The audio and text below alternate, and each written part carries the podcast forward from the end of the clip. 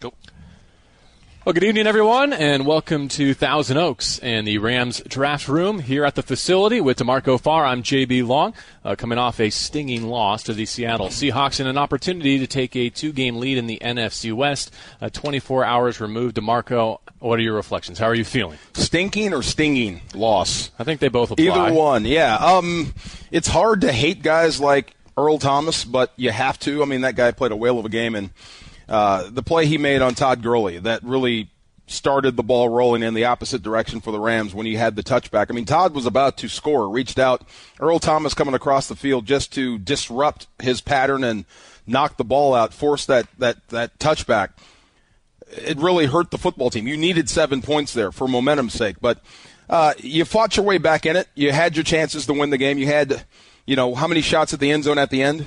A couple shots at the end zone, one or at least off, one or two. One off the hands of Cooper Kupp, another yeah. that was uh, a near P I, just shy of the goal line, which would have set up first and goal with a few seconds remaining. So, I mean, look, um, this is the N F L. It's not always going to go according to plan, and sometimes you're going to have to scramble for victory. So uh, you had shots. Um, you had the, the turnovers that, that made it tough on you, but you, you have to give the guys credit, both sides, uh, for a hard-fought game. And uh, just Seattle made one more play than you did. All right, so the Rams are three and two, and here comes the uh, toughest road stretch in the National Football League to Jacksonville, in London, a bye week, and then back to the East Coast to play New York. And we welcome in the head coach of the Rams, Sean McVay, to the Coach McVay Show here from Thousand Oaks. Uh, a night removed. Where are your thoughts at after last night's loss? Yeah, the, you know, it was tough. Uh, we we didn't get it done. There was a handful of opportunities that we did have to to be able to make a you know to have a different outcome to that game. But credit the Seahawks for making enough plays to win that football game. Uh, wrapped it up today. Learned from it. We've got to make sure that we clean up the mistakes, which there was a handful of them that we do feel like could have changed the outcome of the game, um, and we'll move forward in a positive manner, getting ready for a great Jacksonville team. Tough loss, right? I mean, you've been yeah. through tough losses before. How long does it take to exercise what you just saw out of your system? Uh, you know, you, you've got to move on quickly because that's what the N F L is. You know, we, we've got to start our preparation for the Jaguars, but to say that I'm completely over that would be lying to you guys. I'm, I'm still sick to my stomach about it. Uh, a lot of things that led to that result, and you always want to look at yourself and figure out what could you have done differently to maybe make it a different feeling. But those are things that I know our players are doing as well, and uh, that's why we've got the right kind of guys in that locker room, and, and we'll move forward in a manner that uh, is kind of indicative of what we feel like we are, and that's a mentally tough team, and, and we can't, we don't have a chance to blink or flinch, and we've got a great Jacksonville team that we got to try to find a way to get to four and two moving forward.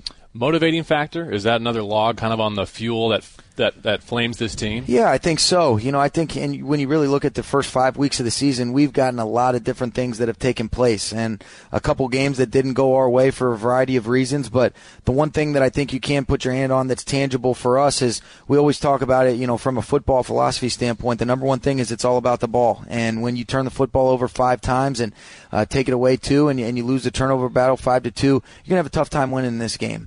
And uh, especially against a great team like that, and, and we can't afford to do those types of things moving forward if it, if we expect to win. I respect Earl Thomas, but I can't stand him right now. That guy was all over the field. Yeah, you have he, to give him credit. He's he's a yeah. great football player. He definitely impacts the game in, in a variety of ways, and uh, made a handful of plays that, that ended up being the difference in, in the outcome. And, and credit Earl for making those plays. It's why he's an All-Pro player, and he definitely makes a difference. And you feel his presence. He's Coach McVay, DeMarco Farr, and J B Long here in Thousand Oaks, uh, recapping the loss to Seattle and preparing for a road trip to Jacksonville. The last six quarters that your defense has put together, that's been winning football. Absolutely. Uh, they did a great job yesterday, and uh, obviously that second half in the Dallas game, and, and that's the type of team that we feel like we are defensively moving forward. I think when you just watch the way they flew around, pursuit to the football, uh, you see ninety-nine is, is getting back into his rhythm. He looks like that special player uh, that, that is a force to be reckoned with. Robert Quinn makes some plays. You look at Alec Ogletree as a blitzer, and you look at some of the coverage we were able to play on the back end. I thought John Johnson did a really nice job being able to make a handful of plays. So uh, the defense as a whole definitely did a great job, and, and that's where you you know you look at it. Let's figure out a way to find uh, you know a, an opportunity to put all three phases together, and then we feel like a lot of good things are to be coming. How many times did you hit him, Russell Wilson, yesterday? There was a lot. You know, you guys would probably know better than I do, but I know that they influenced and impacted him to have to move his spot. Ended up getting some hits on him, but uh, our defense pursued. They played, you know, uh, outstanding effort. They were finishing, bursting to the football. So there was a lot of really good things that showed up on that tape. How'd you come out on the injury front? We were good. You know, didn't have any injuries from that game, so that's always a blessing, especially coming off a very physical divisional game, and uh, being able to go into the Jacksonville game fairly healthy, and hopefully getting LaMarcus Joyner back will be a big boost for us. There was a personnel move that you made today. We talked about Mike Thomas last week, and now he is officially on the roster. And Mo Alexander, who was a healthy scratch uh, yesterday, was let go. Yeah, we we let Mo go, and we wish Mo nothing but the best. Enjoyed the little bit of time that I was around Mo, and um, you know, I, I think uh, Uh, he'll get another opportunity, and, and we hope that he does well in that new opportunity whenever that comes. But I think when you look at the depth at our safety position, uh, being able to see Wade John played yesterday, got some more opportunities last week against Dallas, anticipating getting LaMarcus back. Cody Davis did some nice things, and then Blake Countess also provides some help. We've had Marquis Christian active.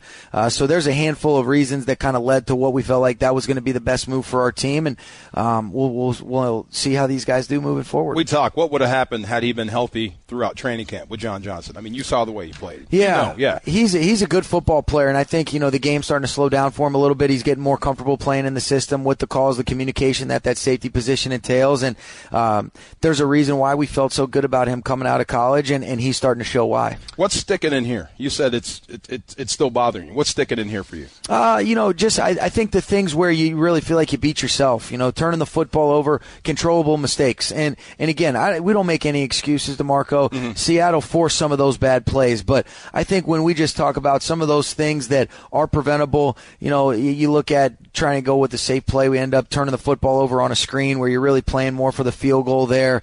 Uh, you know, you look at the first drive of the game, we go down the field, and then it leads to a touchback.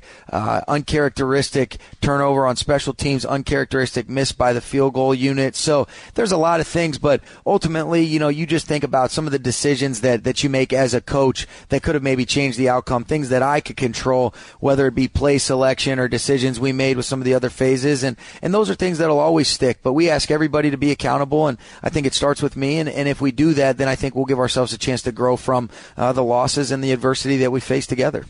All told, the Rams are three and two. They still are atop the division, tied with Seattle as they prepare to hit the road. We won't see them at the Coliseum again until Week ten against Houston. We'll take our first break here on the Coach McVay Show when we continue. Your questions in a segment we call Audibles, and the latest from the Rams and their personnel moves as we continue from Thousand Oaks here on E S P N L A.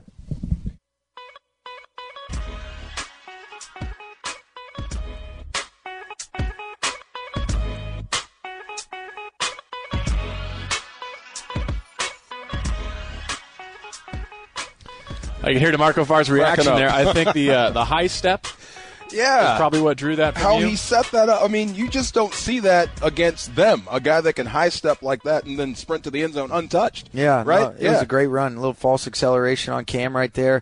Thought it was a great block by Gerald Everett on the perimeter as well. And, um, you know, really up front, they did a good job at targeting it. You look at Jamon Brown gets through and makes a touchdown block on Earl Thomas. So there was a lot of good things that took place, but but Tavon did a great job being able to finish that one off. That was a running play. You also targeted him a season high in the passing game. What was it about the matchup with Seattle that made you think that number eleven was going to be able to do some damage? Well, I think he's a guy we want to continue to get more involved. Uh, you know, you look at that touchdown run and, and what he's done with the ball in his hands and some of the different things that he can do uh, where he might not be the focal point of it, but what he's given as the illusion. He's been a big part of a lot of the big plays we've had in this offense, and uh, that's why you want to try to get him more involved and And, and that's kind of the approach there. So that was a Tavon good. Unfortunately, there was some Tavon bad as well, another muff punt and a lost possession there. And it seems like you've made the decision to give him a rest uh, in that regard. Yeah, we'll give him a break right now. You know, I think any time that you're fielding punts, he's caught him consistently throughout the course of his career, but a little bit he's in a little bit of a funk right now, and that's something that he'll look at.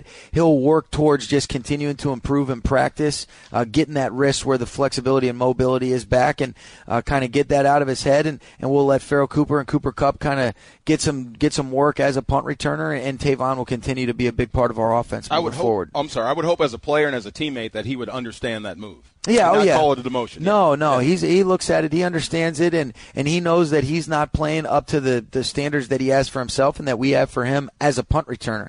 That being said, he's still going to be a very important part of, of our team and, and some of the things that we hope to accomplish moving forward for the rest of the year, and, and I know uh, he'll handle that like a pro and, and continue to just to work and take it one day at a time. And, and that's the exact response that we got from Tavon when we talked to him about it. Sean McVay here on the Coach McVay Show. DeMarco Farr and J B Long on E S P N L A seven ten. Let's talk some defense. defense. That Seattle group had nine hundred ten yards in their previous two games. They were the leading the N F L in the last two weeks. You held them to two forty-one, sixteen points, a couple of turnovers.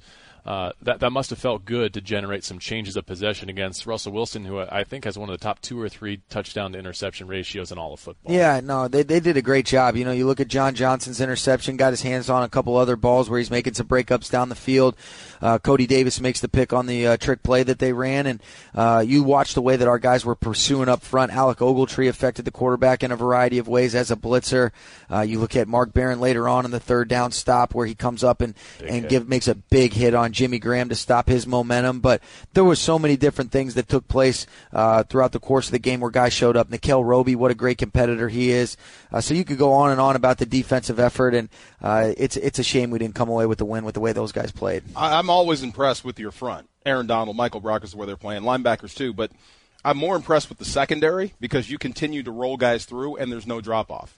There yeah. is no weak link, no matter who's out there. Yeah, no, and I think that's a real credit. You look at Aubrey Pleasant and Gerald Everett, our secondary coaches, I think they've done a great job developing that depth. Guys are buying into the techniques, the fundamentals, understanding the nuances of the coverages that we're trying to play on the back end. And when you've got a variety of guys that are ready to go, uh, whether it's just being able, because of the depth or because of some injuries, uh, it's kind of been that next man up mentality. And, and because of that depth that those guys have been able to develop in that room, guys have been ready to step up when, when their number's called, and that's what we saw yesterday. Yesterday.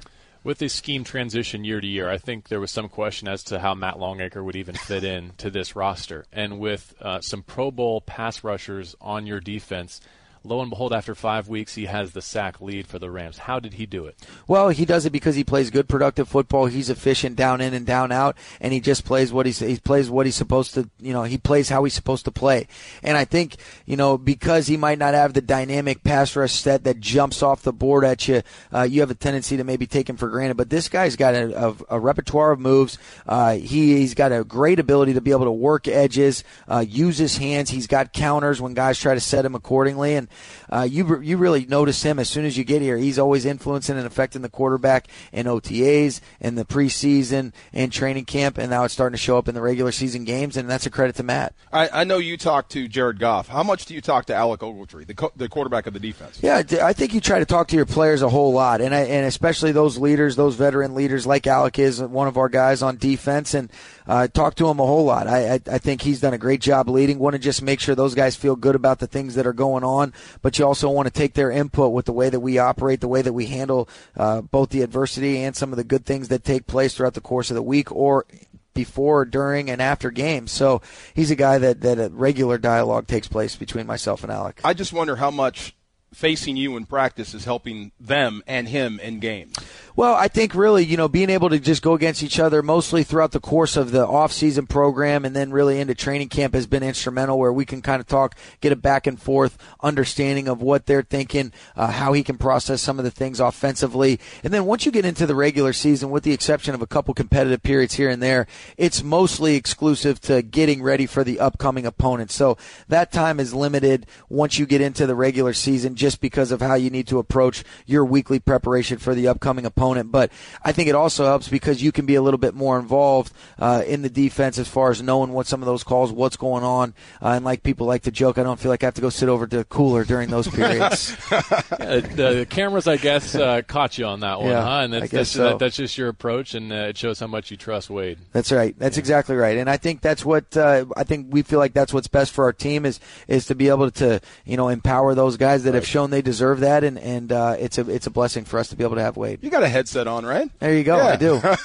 Two more segments left to go on this edition of the Coach McVay Show. Audibles is next. We've got questions about Sammy Watkins, Todd Gurley, and Red Zone, and then we'll turn our attention to the Jaguars. Can you ever imagine only calling one pass play in the entire second half? How about that? It means no, you're in a good position to win, right? Good for Nate Hackett and his patience. Right. All that is still to come tonight from Thousand Oaks on E S P N L A.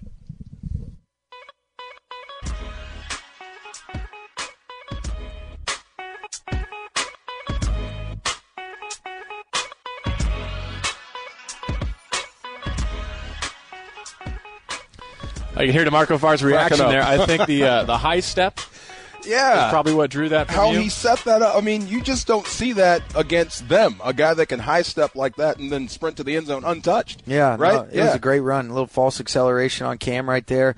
Thought it was a great block by Gerald Everett on the perimeter as well. And, um, you know, really up front, they did a good job at targeting it. You look at Jamon Brown gets through and makes a touchdown block on Earl Thomas. So there was a lot of good things that took place, but but Tavon did a great job being able to finish that one off. That was a running play. You also targeted him a season high in the passing game. What was it about the matchup with Seattle that made you think that number eleven was going to be able to do some damage? Well, I think he's a guy we want to continue to get more involved. Uh, you know, you look at that touchdown run and, and what he's done with the ball in his hands and some of the different things that he can do uh, where he might not be the focal point of it, but what he's given as the illusion. He's been a big part of a lot of the big plays we've had in this offense, and uh, that's why you want to try to get him more involved, and, and and that's kind of the approach there. So that was a Tavon good. Unfortunately, there was some Tavon bad as well, another muff punt and a lost possession there, and it seems like you've made the decision to give him a rest uh, in that regard. Yeah, we'll give him a break right now. You know, I think any time that you're fielding punts, he's caught him consistently throughout the course of his career, but a little bit he's in a little bit of a funk right now, and that's something that he'll look at. He'll work towards just continuing to improve and practice,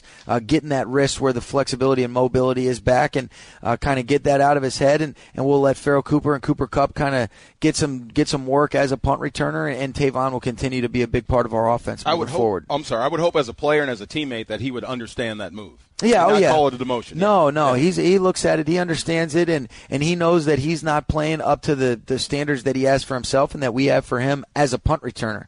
That being said, he's still going to be a very important part of, of our team and, and some of the things that we hope to accomplish moving forward for the rest of the year, and, and I know uh, he'll handle that like a pro and, and continue to just to work and take it one day at a time, and, and that's the exact response that we got from Tavon when we talked to him about it. Sean McVay here on the Coach McVay Show. DeMarco Farr and J B Long on E S P N L A seven ten. Let's talk some defense. That Seattle group had nine hundred ten yards in their previous two games. They were the leading the N F L in the last two weeks. You held them to two forty-one, sixteen points, a couple of turnovers. Uh, that, that must have felt good to generate some changes of possession against Russell Wilson, who I think has one of the top two or three touchdown to interception ratios in all of football. Yeah, no, they they did a great job. You know, you look at John Johnson's interception, got his hands on a couple other balls where he's making some breakups down the field. Uh, Cody Davis makes the pick on the uh, trick play that they ran, and uh, you watch the way that our guys were pursuing up front. Alec Ogletree affected the quarterback in a variety of ways as a blitzer. Uh, you look at Mark Barron later on in the third down stop where he comes up and, and give, makes a big hit on Jimmy Graham to stop his momentum, but there were so many different things that took place uh, throughout the course of the game where guys showed up. Nickell Robey, what a great competitor he is. Uh, so you could go on and on about the defensive effort, and uh, it's it's a shame we didn't come away with the win with the way those guys played. I, I'm always impressed with your front. Aaron Donald, Michael Brockers, where they're playing, linebackers too, but I'm more impressed with the secondary because you continue to roll guys through and there's no drop-off. There yeah. is no weak link, no matter who's out there. Yeah, no, and I think that's a real credit. You look at Aubrey Pleasant and Gerald Everett, our secondary coaches, I think they've done a great job developing that depth. Guys are buying into the techniques, the fundamentals, understanding the nuances of the coverages that we're trying to play on the back end. And when you've got a variety of guys that are ready to go, uh, whether it's just being able, because of the depth or because of some injuries, uh, it's kind of been that next man up mentality. And, and because of that depth that those guys have been able to develop in that room, guys have been ready to step up when, when their number's called, and that's what we saw yesterday. Yesterday. With the scheme transition year to year, I think there was some question as to how Matt Longacre would even fit in to this roster. And with uh, some Pro Bowl pass rushers on your defense, lo and behold, after five weeks, he has the sack lead for the Rams. How did he do it? Well, he does it because he plays good, productive football. He's efficient down in and down out, and he just plays what he's he plays what he's supposed to. You know, he plays how he's supposed to play. And I think, you know, because he might not have the dynamic pass rush set that jumps off the board at you, uh, you have a tendency to maybe take him for granted. But this guy's got a, a, a repertoire of moves. Uh, he he's got a great ability to be able to work edges, uh, use his hands. He's got counters when guys try to set him accordingly, and Uh, you you really notice him as soon as you get here. He's always influencing and affecting the quarterback in O T As and the preseason and training camp, and now it's starting to show up in the regular season games, and that's a credit to Matt. I, I know you talk to Jared Goff. How much do you talk to Alec Ogletree, the co- the quarterback of the defense? Yeah, I think you try to talk to your players a whole lot, and I, and especially those leaders, those veteran leaders like Alec is one of our guys on defense, and uh, talk to him a whole lot. I, I, I think he's done a great job leading. Want to just make sure those guys feel good about the things that are going on, but you also want to take their input with the way that we operate, the way that we handle uh, both the adversity and some of the good things that take place throughout the course of the week or before, during, and after games. So he's a guy that, that a regular dialogue takes place between myself and Alec. I just wonder how much facing you in practice is helping them and him in games? Well, I think really, you know, being able to just go against each other mostly throughout the course of the off-season program and then really into training camp has been instrumental, where we can kind of talk, get a back and forth understanding of what they're thinking, uh, how he can process some of the things offensively. And then once you get into the regular season, with the exception of a couple competitive periods here and there, it's mostly exclusive to getting ready for the upcoming opponent. So that time is limited once you get into the regular season, just because of how you need to approach your weekly preparation for the upcoming opponent. But I think it also helps because you can be a little bit more involved uh, in the defense as far as knowing what some of those calls, what's going on. Uh, and like people like to joke, I don't feel like I have to go sit over to the cooler during those periods. Yeah, the, the cameras, I guess, uh, caught you on that one, yeah, huh? And that's, that's, so. that, that's just your approach, and uh, it shows how much you trust Wade. That's right. That's yeah. exactly right. And I think that's what uh, I think we feel like that's what's best for our team is is to be able to, you know, empower those guys that right. have shown they deserve that, and and uh, it's a it's a blessing for us to be able to have Wade. You got to headset on, right? There you go. Yeah. I do. Two more segments left to go on this edition of the Coach McVay Show. Audibles is next. We've got questions about Sammy Watkins, Todd Gurley, and Red Zone, and then we'll turn our attention to the Jaguars. Can you ever imagine only calling one pass play in the entire second half? How about that? It means no, you're in a good position to win, right? Good for Nate Hackett and his patience. Right. All that is still to come tonight from Thousand Oaks on E S P N L A.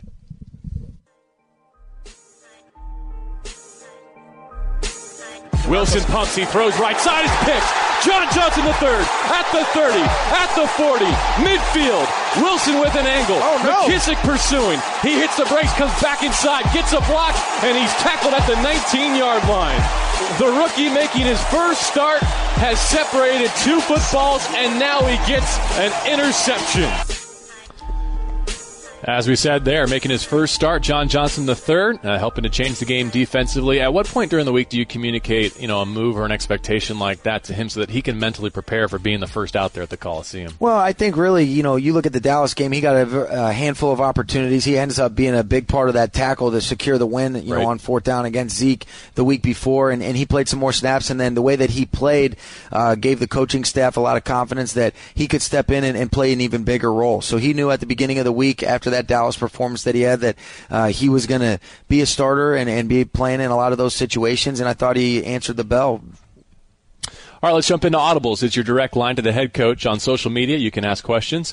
Uh, we have a few from Twitter, from Instagram tonight, and let's start with Calvin Ward, who kind of sets the stage with, uh, you know, we haven't had a chance to speak to you after a loss. We had less on the show sure. week uh, after the Washington game. So I think Calvin wants to know just how do you take a loss? How much does it sting personally, and how late do you stay up watching tape of a loss? You know, in terms of staying up late and watching a tape, you know, you try to put it away as quickly as you can. Uh, I don't know if you ever get over the losses. You have to move on from the losses. But to get over it, there's still things from that Washington game you're not over. But I think if you're going to talk to your team about being mentally tough, resilient, moving forward, not flinching or blinking, you've got to be able to do that yourself. But uh, the amount of work that we put in to try to accomplish a result in a three-hour window is pretty unbelievable when you think about that. Uh, and then when a couple plays here and there, a couple inches make the difference in whether you win or lose. Uh, that's what makes this game so special is that uh, one team, unless you tie, is absolutely miserable, and the other, there's a pure joy and excitement that is what makes this so uh, such a special game, that feeling in the locker room after accomplishing the goal together, uh, being able to get those wins. So uh, the goal is let's work as hard as we possibly can after not having that feeling to find a way to get it as soon as we possibly can, and, and that's going to be our goal moving into this Jacksonville game. I bet there's a joy in successful bank robberies. We got away with one.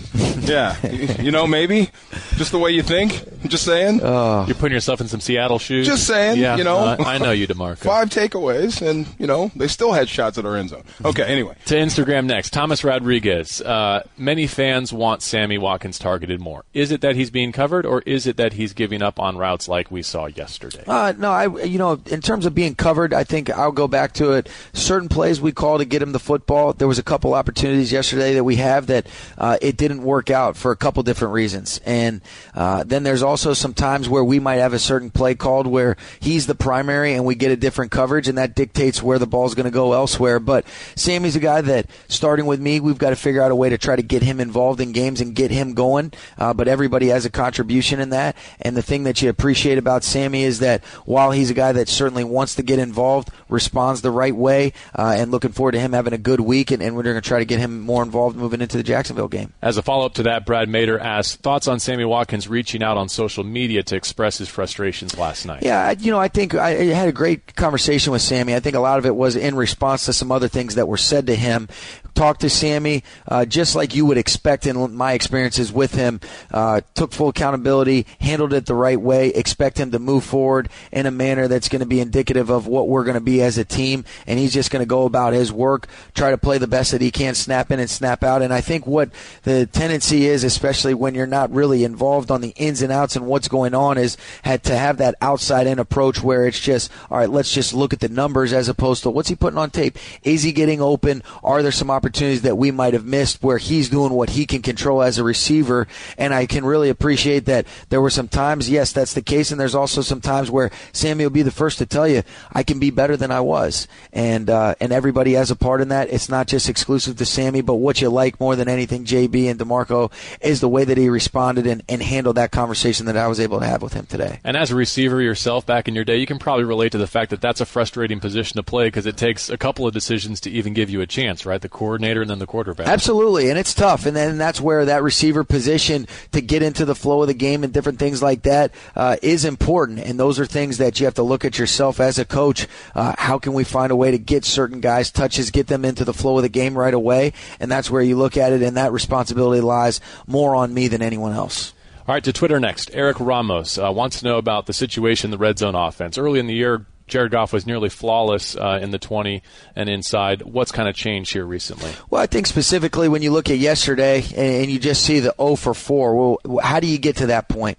And you look at the first possession, we fumble through the back of the end zone when we get down in there. Then you look at the second possession, and, and we end up getting it because of John Johnson's interception return. We go with a run for two yards on the first play on the kind of a, the end around with Tavon. Then we go incomplete second down, and then on the third down play, we get a man cover. We had a chance to maybe work something, but we go incomplete there. So good defense in the high red zone area.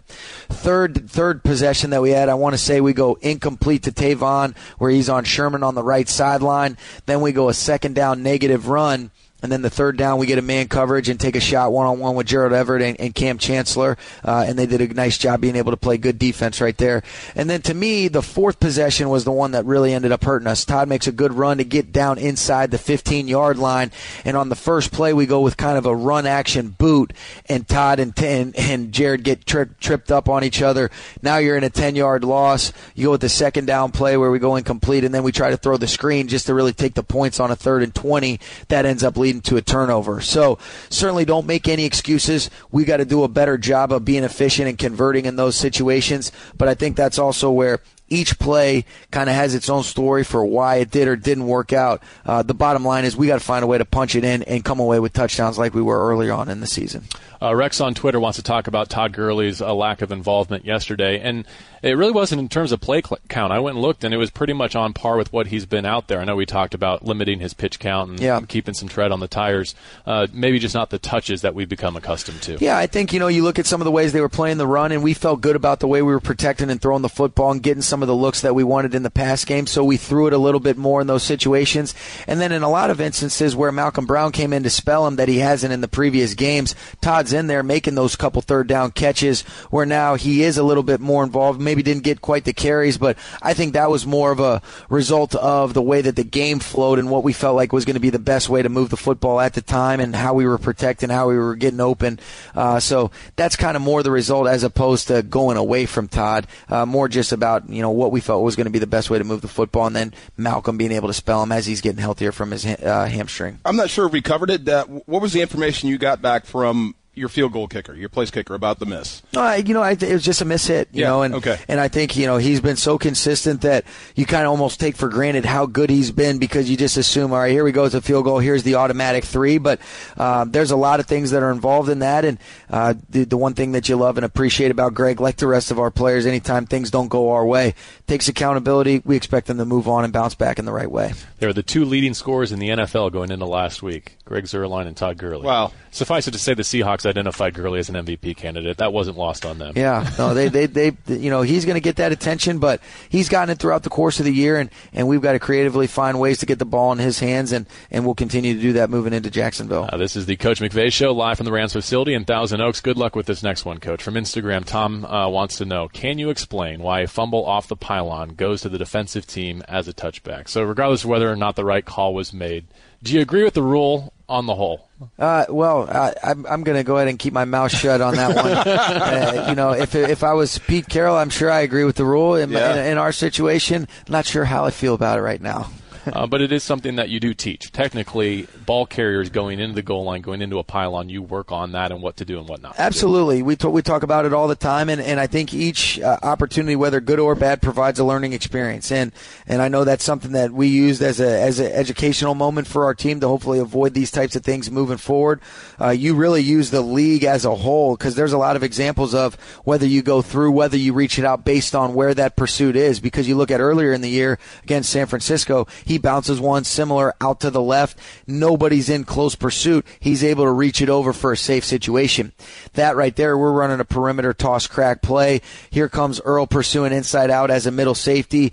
The decision is going to be to either go through him or give our best effort and then take a first and goal from the one uh, if we get those moving forward. And Todd will do that, and we all know that. And, and those are something that, that that's a situation we'll be better from moving forward. Uh, Cameron on Instagram wants to talk about kind of what are the rules or best practices with respect to using your timeout and the two-minute warning, how to maximize the time left for your offense when you do take over. Yeah, no, it's a great question, and I think uh, those timeouts are so precious. You would prefer to never have to use them until those two-minute situations at the end.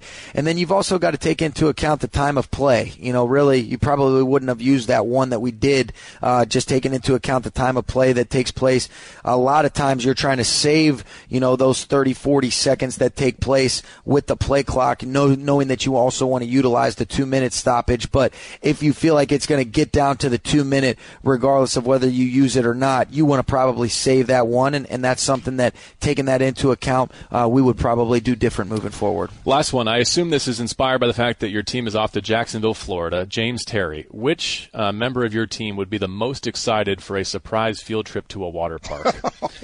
That is a great question. Uh, I, I would probably have to say Wade Phillips.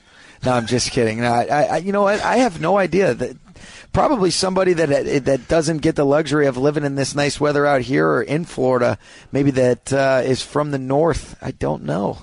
But suffice it to say, that's not built into the plan it's for the not Jacksonville built, week. This yeah. is a business trip. We're going to be staying in a nice place close to the beach, so they'll be able to see that. But it's uh, it's a great challenge. We will not be making any trips to a water park. Cody Davis, right? That's a good one. Yeah. I Cold can weather? see that. Yeah, yeah. yeah. I can see that. Yeah. All right, let's preview those Jags next. Final segment of the Coach McVay Show coming up on E S P N L A.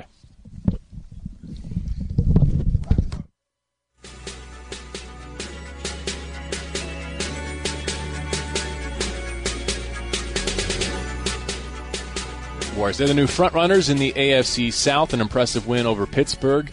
Uh, and what a difference a week to week in terms of the challenge that you might see defensively, going from Russell Wilson, who kind of carried his team on his shoulders, to the Jaguars that only let Blake Bortles throw it fourteen times and just once in the second half. They rode their running back, Leonard Fournette, and he's an impressive one, Coach. He is, and, and you know, you look at just evaluating him going back to L S U, he's a big-time back. Uh, haven't had a chance to really, you know, you've seen what he's done throughout the year, really on the highlights and things like that. Now we'll start to dive into really uh, the tape and, and seeing what he's put on tape week in and week out, but seems like he's delivered on, on where they drafted him, why he's a special player, and uh, their defense is playing excellent, and, and they're playing a winning formula, which is really what's important, and, and that's a credit to them to be able to get it done against a great Pittsburgh Steelers team yesterday. What were your your past thoughts on Bortles when you watched him play? You know what? I, I think the past, your past thoughts on Bortles, haven't had a chance to really evaluate him. Know he's a great competitor. Uh, have spoken, you know, we've got Greg Olson on our staff, and you look at the year where he throws for thirty-plus touchdowns and makes a lot of plays, gets a lot of guys involved a couple years back, but in terms of being able to evaluate him last year, wasn't involved in really a lot of crossover games, but really going back to just seeing him play at Central Florida, uh, I thought he was a great competitor, did a lot of good things. You were able to evaluate him in a pro-style system just playing under George O'Leary, and I think that's why you make him a top-tier pick, and uh, it seems like he's got a great leadership uh, way about how he deals with his teammates, and the guys respond to him. we've all been impressed by how quickly your individuals and your units addressed issues and, and kind of get better, correct problems week to week. So coming off a turnover-played game, now you get to see a defense that has forced fifteen of them uh, in five weeks. No better test, right, to Absolutely. See what change you can make. What a great opportunity for us to respond, and, and that's what it is. And uh, each adversity, we you know we talk about it, a setback is a setup for a comeback, and, and that's the way that our players are look at it. And, and we've got to do a great job of having a great week of preparation, uh, especially offensively. Uh, we look at the special teams. You know, really, you got four turnovers offensively. You got one on the special teams. Those are things that you can't do. Other than points, there's no greater indicator of winning and losing football games in this league than turnovers. And when you're down uh, three – Five to two, you lose the turnover battle minus three. It's going to be tough sledding for you. Uh, you play golf? Uh, not really. Okay, uh, J B, golf? Not well. Your most important shot is the one after your, your next shot, yep. Especially after a bad shot. So how do you avoid getting too tight after what just happened on Sunday, getting ready for the next Sunday? Yeah, just trusting your, your approach and your, and your preparation, and hopefully that leading to good performance. You know, we're big uh, process over results. We're big. As long as you trust the process, we're hopeful and optimistic that the results will come in due time. Uh, but you but you stay uh, cognizant of what's important, what guides us each and every day, uh, and that's our weekly, our daily, our hourly rhythm that's focused on that daily improvement and daily excellence, and, and that's how we really define our process. We won't have a chance to have this conversation next week, so just kind of give us a sense for the road trip ahead of you and how you've mapped that out, why you decided to stay in Jacksonville for some practice time, and kind of what all goes into that week. Yeah, you know, really, I think when you look at it from a long-term perspective, we want to get out to Jacksonville. It's going to be a two-day trip regardless. And then we also looked at it uh, being able to play in London after that as an opportunity to continue to grow, bond as a team, but then also be mindful of let's try to get adjusted to an East Coast time zone as quickly as possible, knowing that we want to travel on that Thursday instead of having to say, all right, we're going to go play Jacksonville, come back, get back late Sunday night, then do you go to London for a week? Do you go for a few days? We felt like being able to stay in Jacksonville, get the majority of our preparation for that Arizona game done there while not having to travel again was going to be the best ways for our players to adjust. All right, and then we'll get a chance to have a nice bye where they'll be back with their families, reconnect with them. And, and really, when you have those two trips uh, consecutively like that, I think it kind of offers another unique opportunity to continue to connect as a team, being away, uh, and that's kind of what the intent, what the goal is. I always thought it was cool practicing on foreign soil. Yeah. Yeah. It is kind of cool, right? It'll, yeah. It'll be fun, you know, and, and it'll be a great opportunity for us to go out to Jacksonville, try to come away with a win, get a little bit of preparation leading into that Arizona game in London, and then go compete there. You have a couple of road wins already. You're going to travel the most miles of any N F L team. Uh, do you have to kind of preach a road warrior mindset? Is that something that the guys can rally around here in this next month? Well, I think when you look at it that we're two and oh on the road, that's definitely something that you can draw on. But I think it's just about finding a way to get ready for this next opponent. It happens to be on the road, and let's go take advantage of it. And you know they're going to have a great atmosphere in Jacksonville.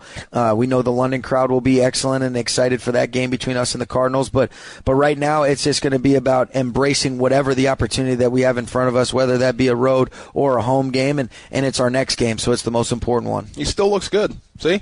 Haircut, beard, whole nine. Passport's ready to go. Passport, ready, everything. Ready to go. Look at you. There's so many logistics, yeah. And I wish every, I wish everyone in our audience could get a sense of how many people here in this building work day in and day out on making all those things run smoothly. It's amazing. You know, you look at Bruce Warwick and, and what a great job he's done kind of getting everything coordinated. Billy Nays, uh, those guys that don't get a lot of credit are, are invaluable in terms of making it operate and run smoothly uh, week in and week out, and very thankful to have those guys. I tell people like that, that don't know, stay out of Bruce's way.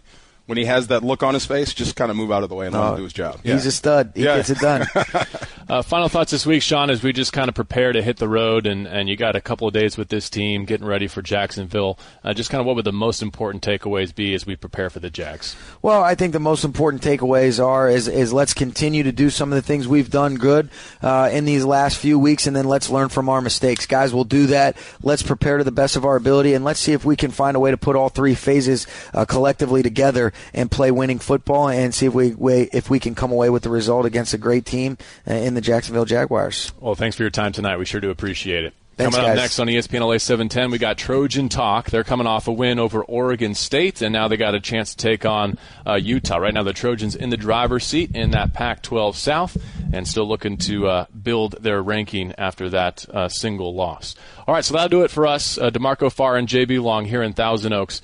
Uh, you'll have Rams All Access with Travis yes. Rogers coming up on Thursday. I'll have night. It. Yes. Because J B, I have, I'm on assignment. He's on assignment on, again. On assignment. That's all right. Our thanks to Coach McVay and to all those of you listening uh, on E S P N L A seven ten and online at E S P N Los Angeles dot com. Enjoy Trojan Talk and have a great week ahead.